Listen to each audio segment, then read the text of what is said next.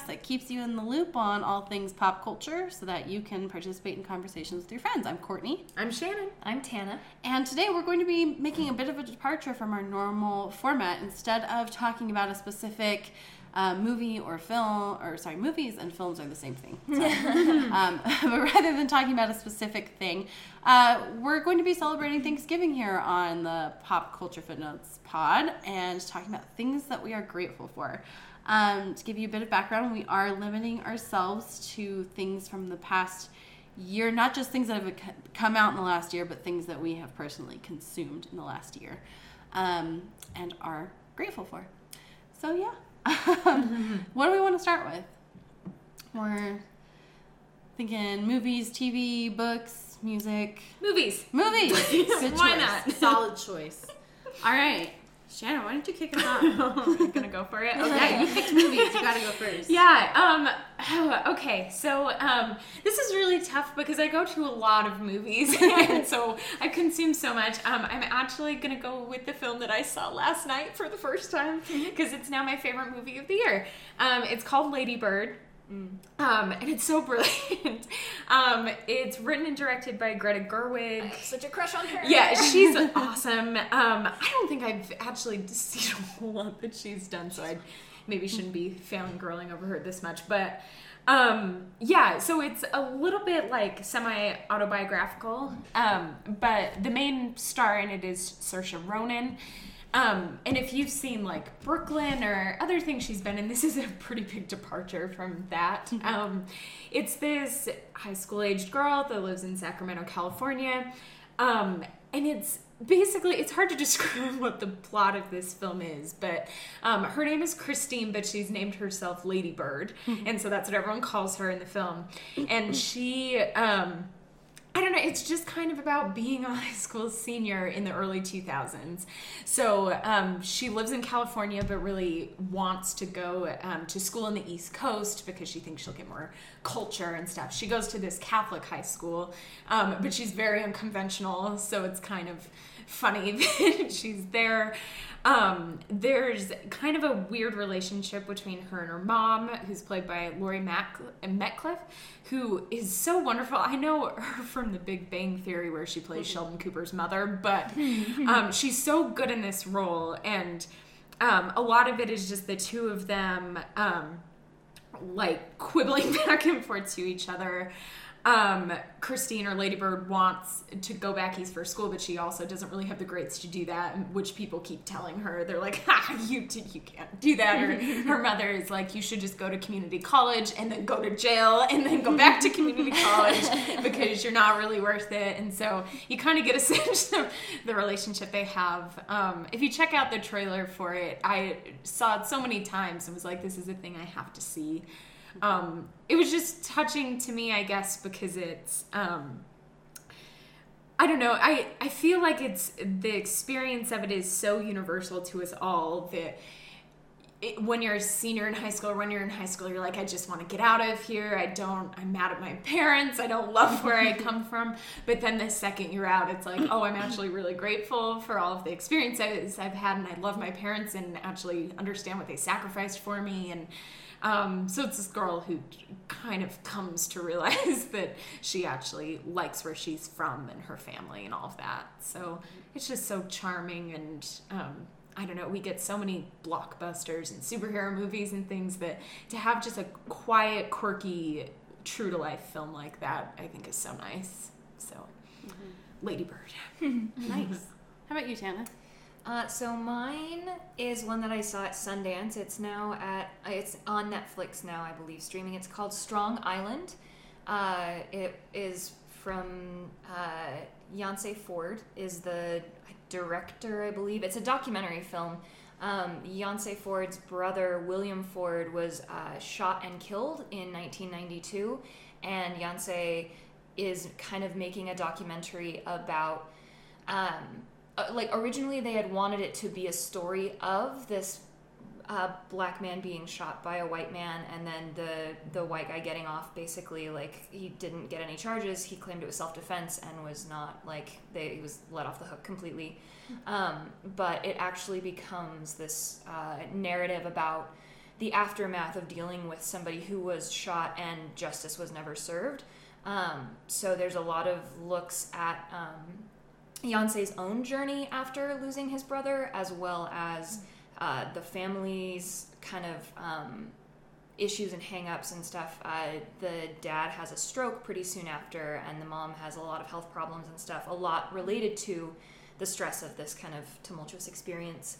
Um, I am grateful for it uh, because. So last year, with the last couple years coming off of the like hashtag Oscars so white and stuff, um, we decided, me and my partner decided this year at Sundance to, or as in this last one, um, and something that we are wanting to try to do is it's really easy for me to tweet something, retweet something, and be like, hashtag Oscars so white, um, without doing a lot else.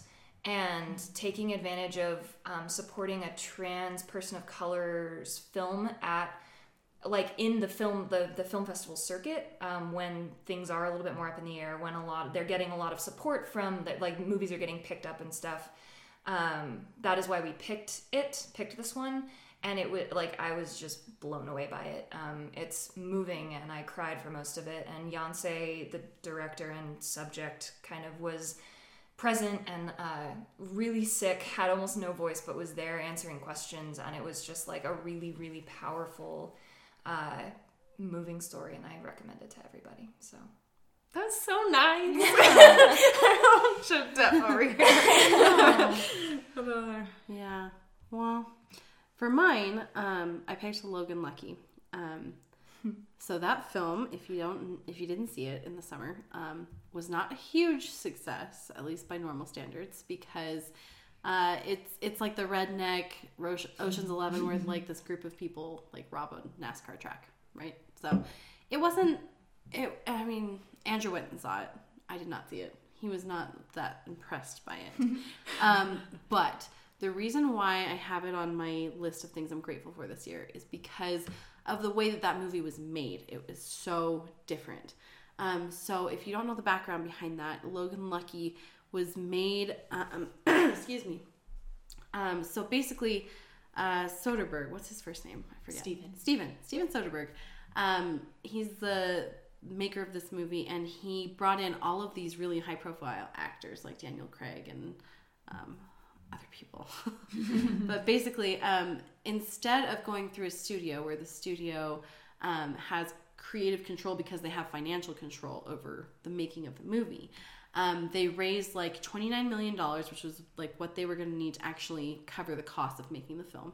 Um, and all of the actors agreed to work for like a portion of the of the um, ticket sales and stuff. So wow, yeah, um, so they didn't have like you know the multi-million dollar yeah. salary, yeah. regardless of how well the film did. So they are all in invested. this film too. I mean, we should say mm-hmm. also as Channing Tatum, yes, Adam Driver, Adam Driver yeah. I, is my bae. I love him yes. so much. Mm-hmm. Um, I'm trying to think Riley Keough, who's becoming mm. more of a thing. And yeah. there's a lot of there's high a lot profile of people. people. Yeah. Katie Holmes. Yeah.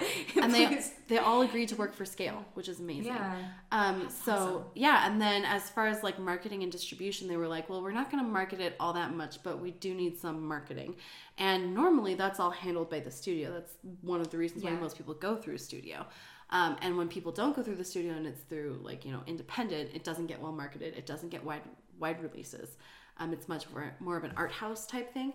And he was like, well, no, in order for this movie to be successful, like it needs to have a wide release and have some marketing behind it. So instead of going through a studio where a studio will do all the marketing and handle the release itself, where they contact individual like megaplex owners, um, they, rather than sorry, but in exchange for that, they get like 15% of sales revenue, mm-hmm. and then they deduct all their costs, and then whatever's left over goes to the owners of the film. Um, so rather than doing that, they hired a very small film marketing company called Bleecker Street, and they paid them like a token fee of like less than a million dollars.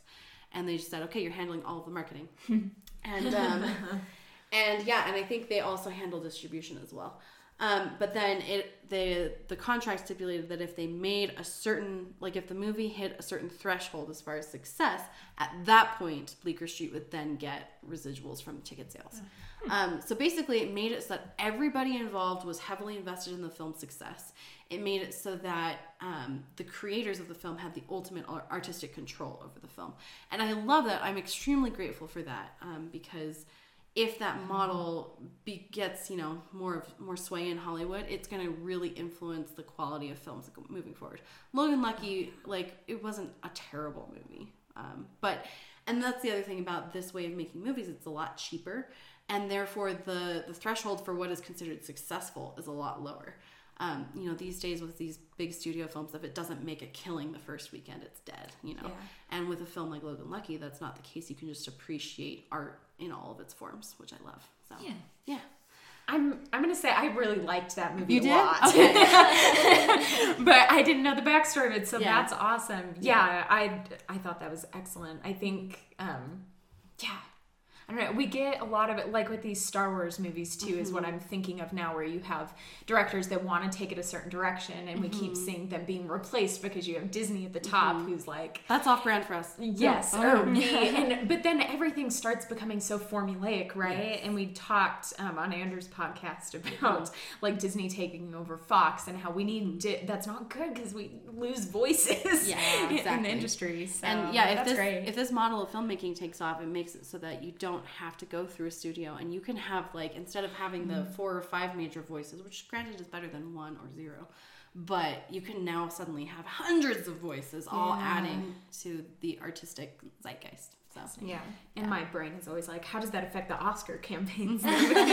currently, there's a lot of money involved to get your film out there, and so Mm-hmm. Sometimes smaller films don't win because they don't have the money to do it. yeah. Interesting. Yeah, very interesting. All right, let's move on to um, should we do TV shows next? Yeah. All right, sweet. Yes. I'm so excited about this one. Um, okay, so the TV show I chose is Crazy Ex Girlfriend, um, which is on the CW. Um, it was originally created for Showtime, um, which you can tell from the content of the show, it is not. A lot of the times, it's not appropriate for broadcast TV. Or you're shocked that they get away with what they do. Um, it's because they made it for Showtime. Um, for so it's currently in its third season. It is last year. It was the lowest rated thing on TV. Period, um, and somehow got picked up for another season. Um, and I'm incredibly grateful for that. um, the plot of this show, at least in its first season, um, and the previous seasons are on Netflix if you want to check them out.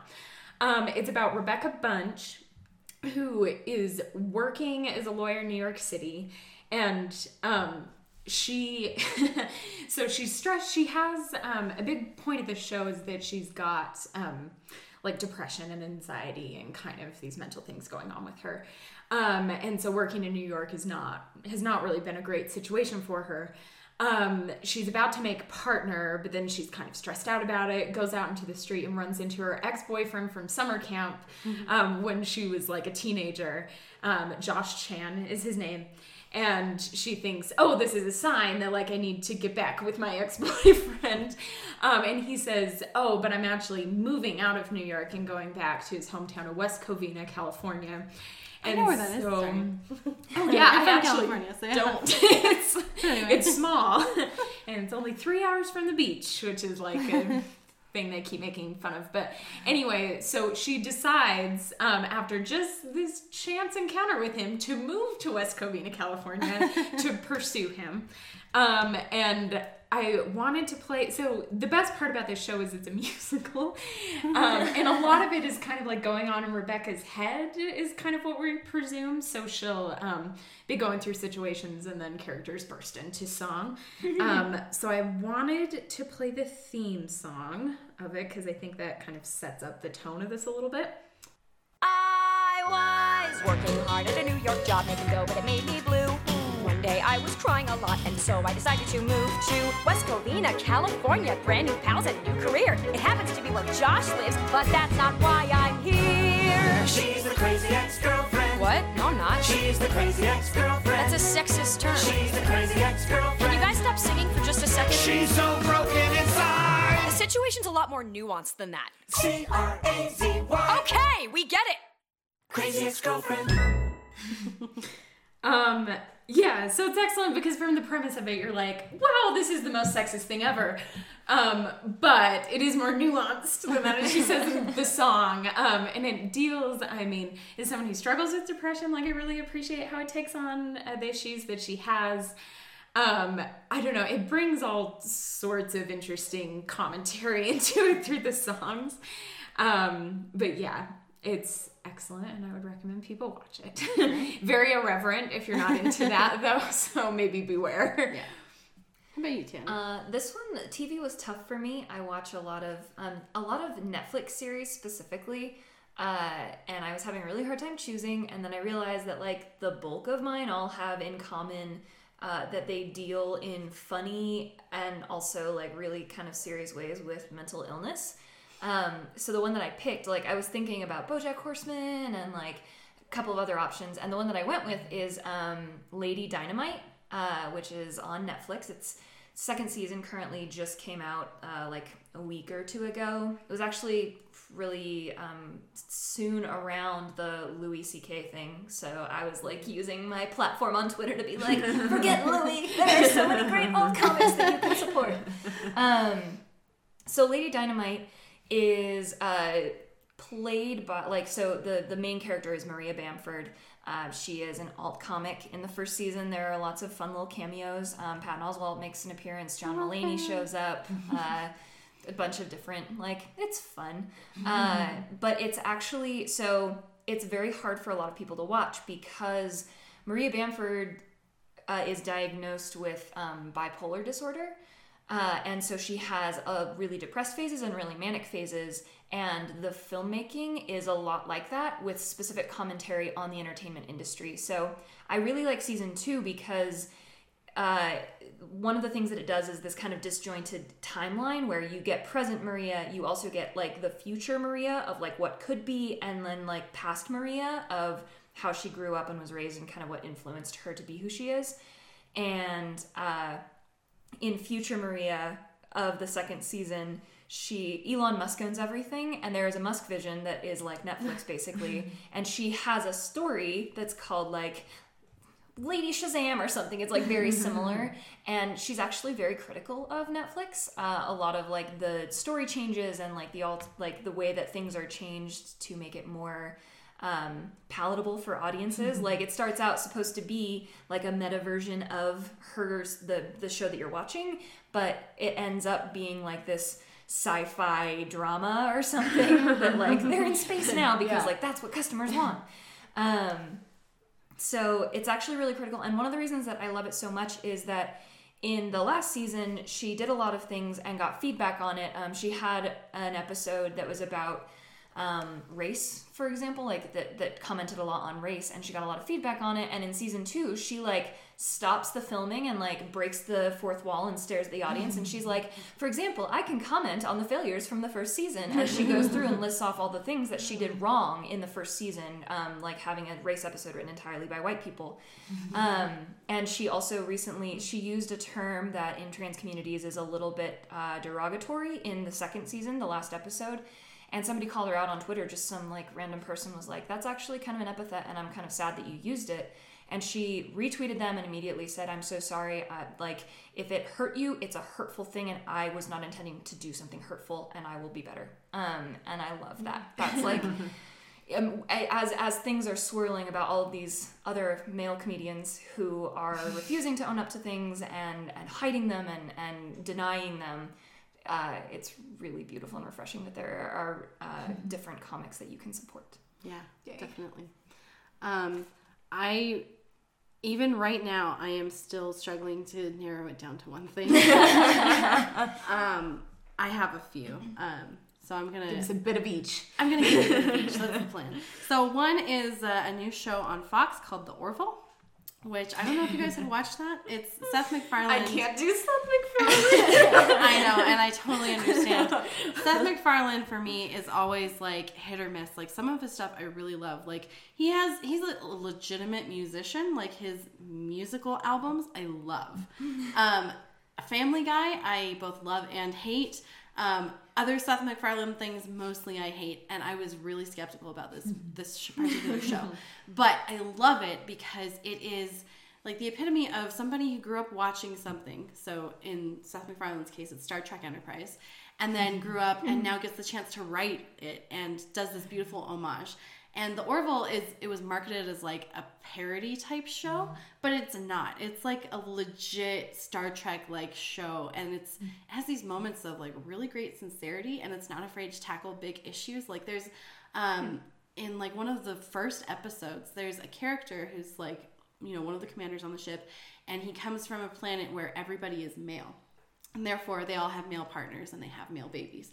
They give birth to a female and they immediately want to do a sex change operation. And so people on the ship are like debating about whether that's ethically right. And then mm-hmm. like one of the parents decides, you know what, I want to let her decide when she's old enough to decide and we're not going to make that choice for her. And the other one is like, no, if you know, if we do that, she's going to be completely shunned from our community. And it's it's this really interesting, like mm-hmm. heavy mm-hmm. episode that is this. It's not afraid to tackle these bigger issues, but it does it all in this really like fresh, lighthearted way. Um, and it does have genuinely funny moments as well. So I, as somebody who enjoys Star Trek, I'm really, really grateful for this show. I have not had a chance to watch Star Trek Discovery, the actual new Star Trek show, because it's only on CBS All Access, and I have a membership through work, and I just have not taken the time to watch it. But I really enjoyed the Orville, so there's that. Um, I'm also really grateful for Doctor Who this year. Um, this season, they had a gay companion, which I really liked. Um, and she actually had some personality as opposed to the previous companion, so I'm grateful for that. I'm also really grateful that Steven Moffat is leaving the show, and I'm really grateful for Jodie Whittaker Yay! as the new Doctor. I'm really excited about that. So, uh, and then the last thing is, uh, speaking of Patton Oswalt, he had a new Netflix special called Annihilation, and um, there were parts that were wildly inappropriate. Have you watched it? Okay, it's really good. it's really good. Like there are some parts that, like I said, wildly inappropriate, but it's really funny. Um, it tackles the whole Trump thing. Patton Oswalt is outspoken anti-Trump, um, but he approaches that in a very funny way. But also, um, if you don't know who Pat- Patton Oswalt is, he recently lost his wife. Um, I think it was like a year and a half ago now, and it was a really hard thing for him and his daughter. And he he talks about it in this special in a very genuine, straightforward like way. And I was it was one of those few comedy specials that I've ever watched where I was just like legit crying. And then the next second I was laughing and I was like, I don't know if it's okay for me to be laughing right now, but I am. but yeah, it was it was really great. It was emotionally moving on multiple levels. So I was I was grateful for that. So Yay! yay. um so yeah, let's move on to books. Great. this is a total cheat, and I'm sorry. but if you guys saw the picture of my Halloween costume, you probably know what I'm going to say, and it's The Handmaid's Tale. Um, this book was written in 85, but I read it for the first time this year, and I'm not sure how I call myself a feminist and haven't read The Handmaid's Tale before now. Um, but it, uh, especially at this time, it's like before I read it, Trump got elected, and after I read it, now we have all of the this whole thing with Hollywood with you know no consent and like bad things happening anyway. So it's just like so timely on so many levels.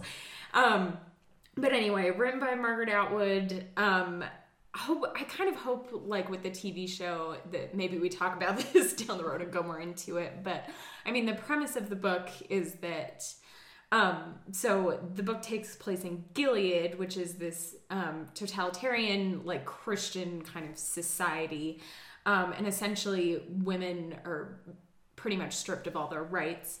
Um, and because of like pollution and disease, like very few women are able to conceive anymore, and so the ones that they are that are able to conceive are um, called handmaids, and they're kind of forced to uh, sleep with elite men in the society in order to help them have a child.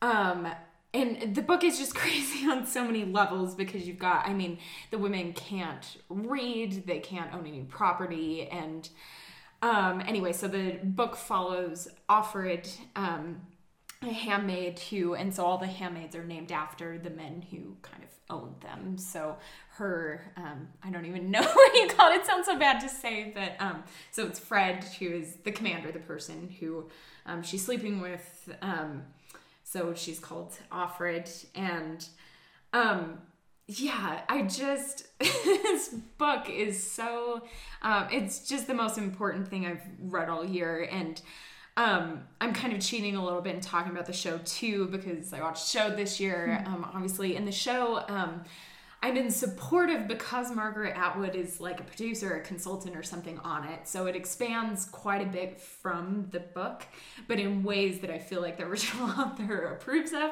and so I feel okay with it.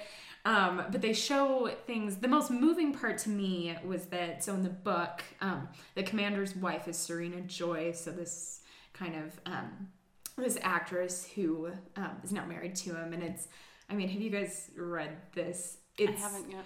Okay, well, um, these women, it's this weird like ceremony where you have, um, so she's got the commander and then the handmaid, and then the woman who is actually married to, you know, the higher up man um, is holding the handmaid as he's like having sex with her. So it feels, it comes, everything that they do in this society comes from the Bible. And so this stemmed from um, Jacob and Rachel being unable uh, to conceive. And so was it Rachel or Leah? Anyhow, they said, you know, take my handmaid um, instead. And so it kind of stems from that. And so they um, get it, they try to get away with all these horrible things that are doing by saying that it's there's biblical precedence for it. Um, but anyway, his wife Serena Joy in it in they expand kind of the stories in the TV show of all the minor characters. Um, and in her case, um, the story that they tell is she's actually sort of the person who started this whole society to begin with.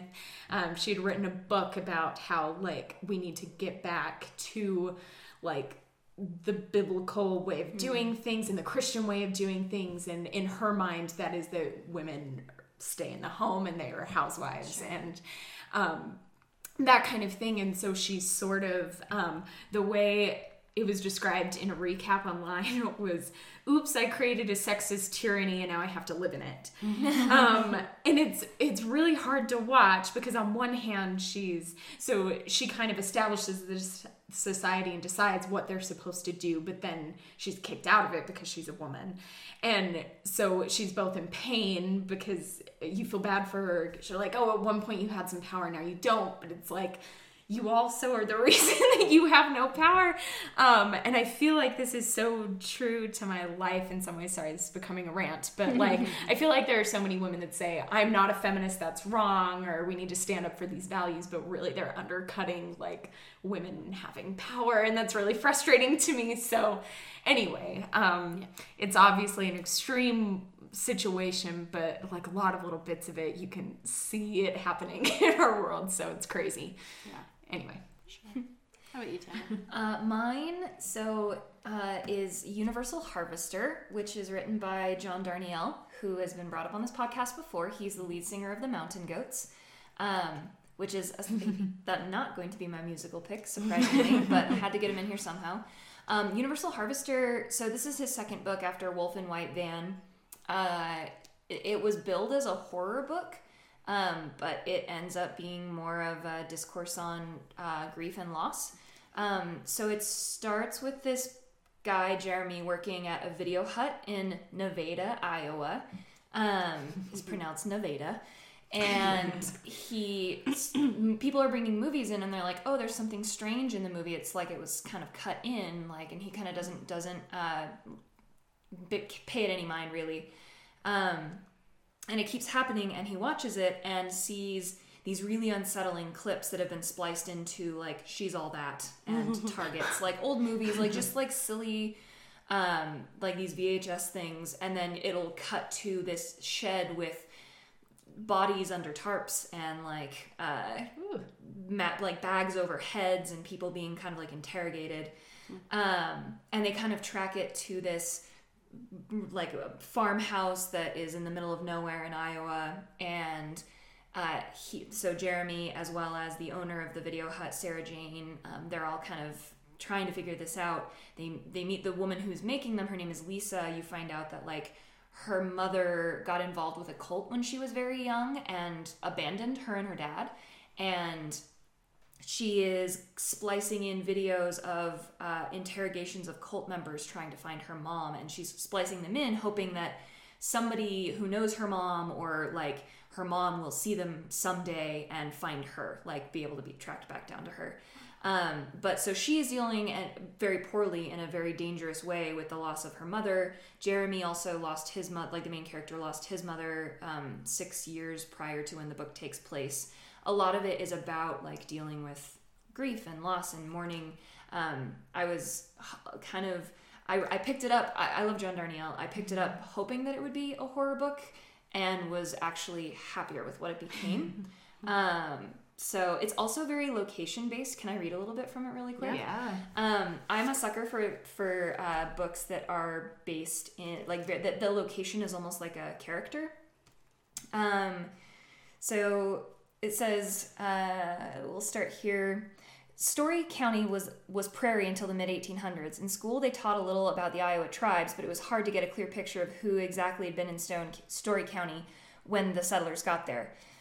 There had to have been somebody, though. That word Iowa, that was a native word, and lots of places throughout the state were named after those tribes Sioux City, Tama, Black Hawk. Plus, it was a known thing that tribes had been removed from their land all over the state at some point during the westward expansion. But they didn't really dwell on this too much in high school, so all Jeremy really had was a rough outline, few, de- few details or none. About his own family, where they were from, he knew a little more. When his grandparents or aunts and uncles got together on the 4th of July or Thanksgiving, it was pretty much all they talked about. All conversations tended towards simple genealogy and geography who was related to whom, who lived where now, where they lived in the first place. There was this numbing comfort to it. These conversations, endlessly repeatable to any family in the gathering, was a zero stakes game. Is Pete still in Tama? No, he got a job over in Marshalltown working for sales in Lennox. Is that the air conditioning people? Well, Pete says climate control. Oh, climate control, is that it? Sure, sure. Tracing the movements was part of the whole process. Um, and I just love it, like having grown up in like a small Utah town, and this is like what families were. Is like, oh, are they still in Heber? No, they've moved out to Manta or whatever, Manti. so just like it feels very real and um, beautiful. So Yeah, great. Uh, for me, my the book that I'm grateful for. So and we've talked about it on, on this podcast, but I branched out a bit and started. I read some Stephen King, Oh, and I am really, really grateful that I did. I yeah, I've avoided Stephen King for so long, thinking I'm not a horror person. I'm not a horror person, and now all of a sudden I'm like, I might, I might be a horror person. Maybe I need to read more and to figure it out. but- yeah, I still don't. I still don't particularly like a lot of horror movies. but, we'll change that. yeah, I like being. I like This being. has become a horror podcast. I know. I like being scared, but still feel safe. So are the way to go. Um, but yeah, so I'm really grateful that I read Misery this year, and yeah, Yay. yay! All right, let's talk about music. Let's. um, I couldn't settle on. I I don't consider myself someone who like knows a lot about music. I like what I like. Um, I still listen to '90s country half the time because that's what I grew up on, and I still enjoy it. Um, but um, who I've decided to talk about is Jack Antonoff, um, and it's because I think like secretly everything good in the mainstream music industry has been a result of his work recently. Um, so Jack Antonoff, you probably know mostly from the band Fun, who sang "We Are Young," and um, anyway, they had a few hits there. He's the lead guitarist there. Um, you may also know him because he dates Lena Dunham, and she's awesome. But anyway. Um, so he did that, but basically everything that he's done outside of fun is way, way, way better than fun as a whole. Um, so before fun, and shout out to Mindy, friend of mine, for telling me that Steel Train exists, but he had a band called Steel Train um, that's really great. But after fun, and I don't, maybe they still kind of exist, but his sort of side project um, has been Bleachers, which is in a day where we have um i feel like everything is kind of singles right like you don't necessarily hear like the whole work of a band. It's just like snippets here and there and whatnot. Um, this is an album, um, Strange Desires, their first album that I've listened to all the way through so many times and feel like the entire thing is amazing. Um, I don't feel like that's something you get a whole lot anymore, at least with like people that are more mainstream. but so that band's awesome and he's the lead singer there. I was going to read if I can find it now. Um, it- his kind of theory on this band was that um, you could produce things that sounded like really poppy, but he kind of thought like, well, everything really good is like a little darker, and, and then everything mainstream and pop everyone says is actually terrible music, and he wanted to find this like balance between the two. So he said, it doesn't have to be one or the other. You don't have to make big pop songs that sound stupid, and you don't have to make these effing apologetic, tired, drony songs that sound incredible. I really wanted both things to happen. Um, and I feel like he achieved that. I'm not one that loves um, a lot of like synth or again i don't get music stuff but like i like acoustic i like the real instruments and he doesn't do that but i think is like being more electronic sounding like he's pretty amazing and he's got the lyrics to back it up too. Um, he writes this one in particular um, like a river runs that talks about um, it's like he lost someone and it's really moving and i saw them earlier this year and when he sang it the whole thing sounds like poppy and fast when you hear it but then when he sang it in concert it was slow and quiet and amazing. Um, he did that whole album to basically like in his room on a computer so it's pretty incredible. Um, other than his own music um, he also has worked with a ton of people, so he knew I had to get Taylor Swift in there somewhere. um, he co-produced her latest album, um, and with 1989, I feel like some of the best songs are ones that he co-wrote with her. He co-wrote um, "Brave" from Sara Bareilles. He's worked with. Uh, Carly Rae Jepsen is a person that I feel like is one of the most underrated artists. I feel like she's amazing, and all we think of her is "Call Me Maybe." But anyways, worked with Tegan and Sara, Christina Perri, Grimes, Sia, um, Lorde. He co-produced her latest album as well, St. Vincent, Pink. Um, so there's a bunch of like strong women too. It's always women, and so I love that um, he's kind of making it. it well, they were already famous in their own right, but like working with these really strong, awesome female artists. Um, also, with his first album of Bleachers, um, he kind of said, like, he sings the lead on all of it and it's gorgeous, but he was like, I actually always imagined it with a woman's voice. and so he had all of these um, female artists that came in and redid each of the songs, uh, kind of the way he imagined it. And so there's a whole album of it that's just female artists. Um, so anyway, he's awesome and I love him. it's the end of that. I'm I'm grateful for like pop that doesn't feel so mainstream mm-hmm. like that I don't feel so guilty listening to and liking because there's a big difference between I always make fun of Despacito or something like that but I think there's a big difference between stuff that's made just to be popular and just to be what they you think people want whereas mm-hmm. Jack Antonoff seems to have more of a vision in mind for what he wants. So. Yep. I always feel like pop songs sound like they were made by a computer algorithm trying to guess Yeah. what people are going to find popular. Right? and, and but then you get real songs that are like written from people's experience and from their hearts. Yeah. So And these are like so catchy. The lead one was I Want to Get Better. And again, it's like one that with like depression, anxiety, and things, I'm like, oh, it's so good. But then it's so dang catchy too. And I can like run to it on the treadmill. But then you listen to the lyrics of it and you're like, oh, that's actually really deep. Mm-hmm. so yeah, it's good stuff. You, Tana. Um, so my the album that I've listened to the most, I'm it's it's a small local band. I'm just gonna mention it, and then I will talk about like the actual like the, the bigger one that more people will have heard of probably. The one that I've listened to the most is my friend Stephen Cope has a band called Officer Jenny, and their most recent album was God of Death. And it's beautiful. Uh, their voice is, is this very like kind of ethereal, wonderful. Uh, I listen to it on repeat, and it's wonderful. So I that's my local pitch. If you want to go find it, it on iTunes. It's definitely on SoundCloud. There you go. Uh, but the big one that I'm talking about is Perfume Genius's No Shape. Um, I follow Perfume Genius for a while. I really like.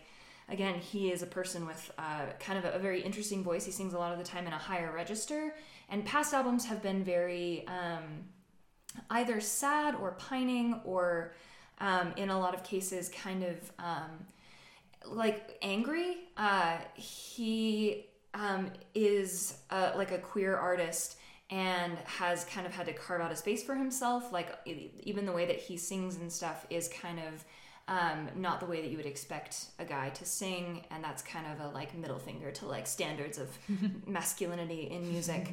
Um, but this one is at this his most recent album, No Shape, is actually uh, very love like it's it's beautiful and loving and um, happy, and it's like such a thing that is needed for me in this like dark time. I am so grateful to it uh, for it's it is swelling. Um, there's this really the, this Pitchfork article written by Laura Snapes talk compares it to um, Prince and Bowie and Kate Bush and all you like to say. I know uh, it's this really like uh, a lot of it is kind of an homage to his current partner.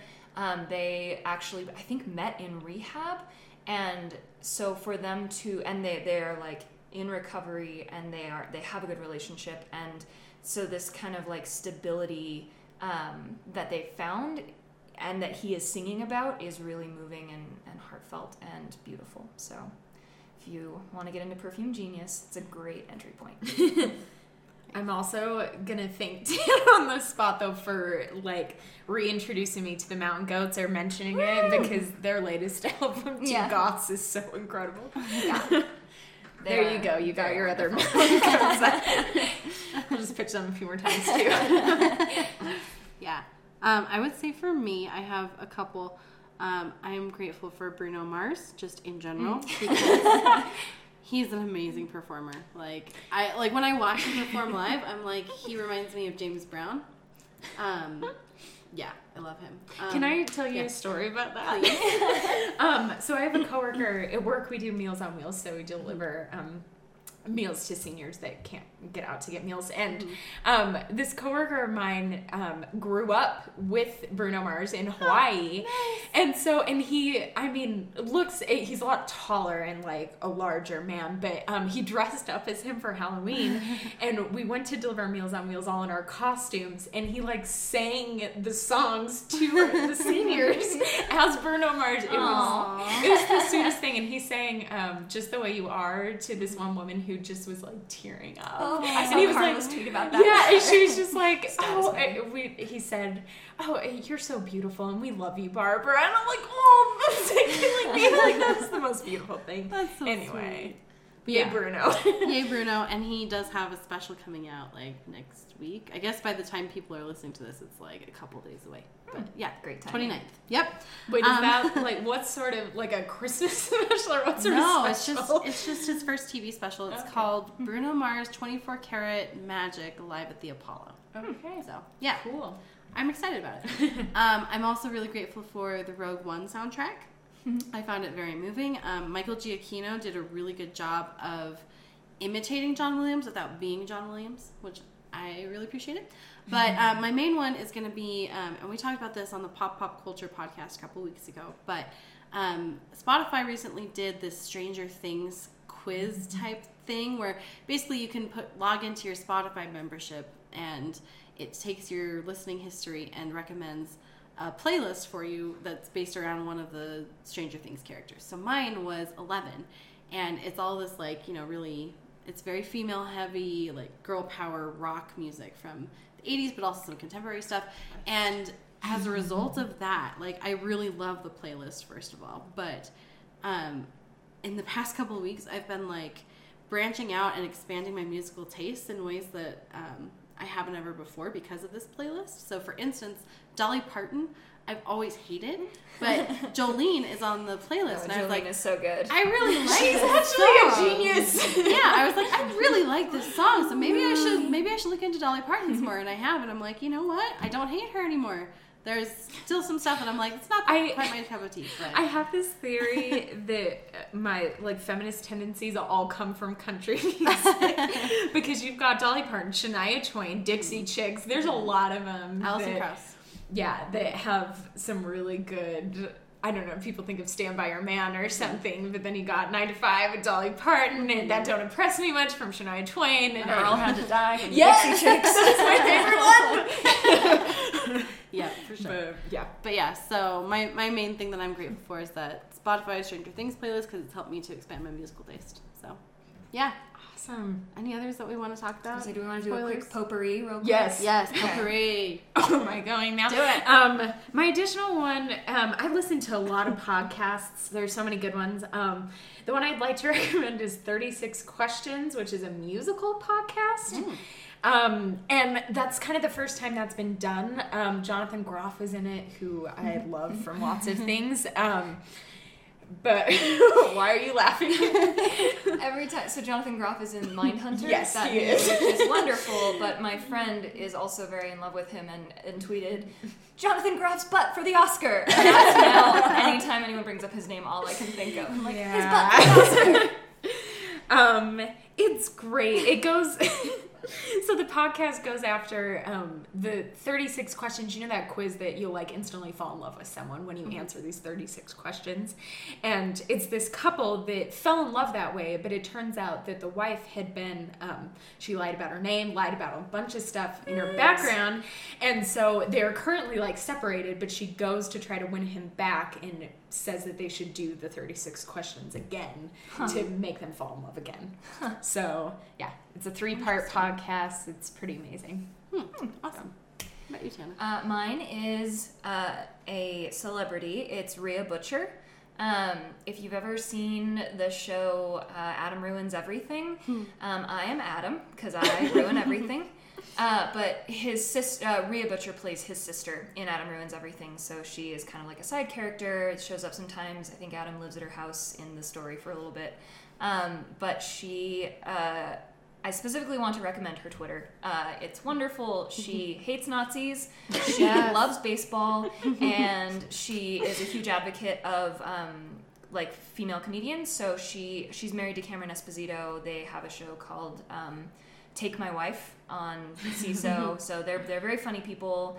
Uh, sh- and it's if you like baseball and hate Nazis, follow. She sounds like a true American. Oh, man. yeah. Um, for me, I have two. I on all of these, I can't narrow it down to one. I'm sorry. Um, one is David Tennant. I love that man. if I were not happily married, I would, and he, if he were not happily married, I would pursue him. Um, but I love him. Everything he everything he touches just turns to gold, in my opinion. But he recently did the Ducktales reboot. Um, he's gonna How be. is that? It's Is good. it- I've been wanting to watch it, but I'm worried it will ruin it's childhood nostalgia. It's not Okay. gonna like the Great. animation style is a little bit different, but Yeah. other than that, it's like pitch perfect. Yeah. Great.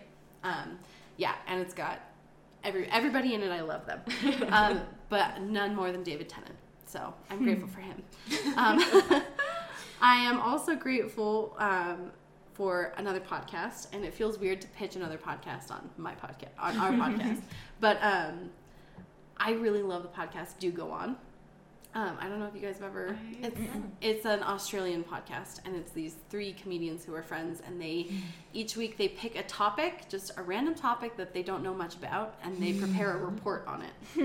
and as somebody who enjoys having useless bits of trivia in their brain, it is amazing. They did an episode about Disneyland, and I grew up going to Disneyland. I feel like I know everything about it, but they like had all these things in there that I was like, I did not know that um, they do. They've done a few like murder mystery type episodes. They've done things on like historical figures, like they did one on Sir Arthur Conan Doyle slash Sherlock Holmes. Um, yeah, it's amazing. I love it. So Do go on or dude go on? do go on. D O G O. Dude, go on. That's so semantic. Wanted to clarify. Yeah, no, they're Australian, not Californian. so. Right. Uh, but yeah, I think that's it for me. Well, we hope you guys ha- enjoyed this episode. Um, we hope you guys had or are having a happy Thanksgiving. Oh, and I just wanted to say too, like to get sentimental briefly. I'm thankful for the two of you, and that we do this podcast. I am like, too. hasn't 2017 has been kind of like a dud of a year in a lot of Correct. ways, and uh, like this has brought me so much joy doing this Good. show. so Me too. I've expanded my horizons. I've Stephen read more. I've definitely read more in the past three, four months that we've been doing this than I have in quite some time. So I'm grateful. Thanks, guys. Yeah, thank you. Well, um, yeah, I think we're going to wrap this up. So, obviously, we've given you a lot of recommendations already. um, enjoy those. um, we're going to be back next week, hopefully talking about Die Hard. So yeah, I'm excited for that. That's another way I'm going to expand my horizons. 'cause I've never seen any Die Hard movies. yep. You are for I, a treat. I am. I'm excited for Alan Rickman though. Yeah, I think I I'm past the point where I'm like I'm not as sad every time I see over. Alan Rickman. I so I'll probably just enjoy it. I little rewatched. Sense and Sensibility this week. No, And Aw. I'm not ready for that one yet. Yeah. baby steps. Yeah. Die Hard will be a good baby step. Yeah. Good. um, yeah. But anyway, so uh, yeah, if you're wa- if you're listening on iTunes, please listen or rate, review, subscribe. I always want to say listen, rate, subscribe. And I'm like, wait, That they're already listening. Um, Listen more. listen more. Uh, but yeah, rate, review, subscribe on iTunes. Um, if you're listening on our website, popculture-footnotes. Yes, that's it. dot com. um, please like and comment. Tell us what you think. Um, you can also follow us on Twitter at PC Footnotes and on Facebook, facebook.com slash popculture Try to footnotes. put up some of these recommendations. Yes. too, Yeah, so you can sure. access them easier. Yes. Um, and if you have ideas for coming episodes that you want to see in 2018 or here in 2018, um, please email them to us, popculturefootnotes at gmail.com. A big shout out to DJ PJ, Preston Judd, for writing our theme song. And uh, I think that's it for us. Have a Happy great holiday. Bye.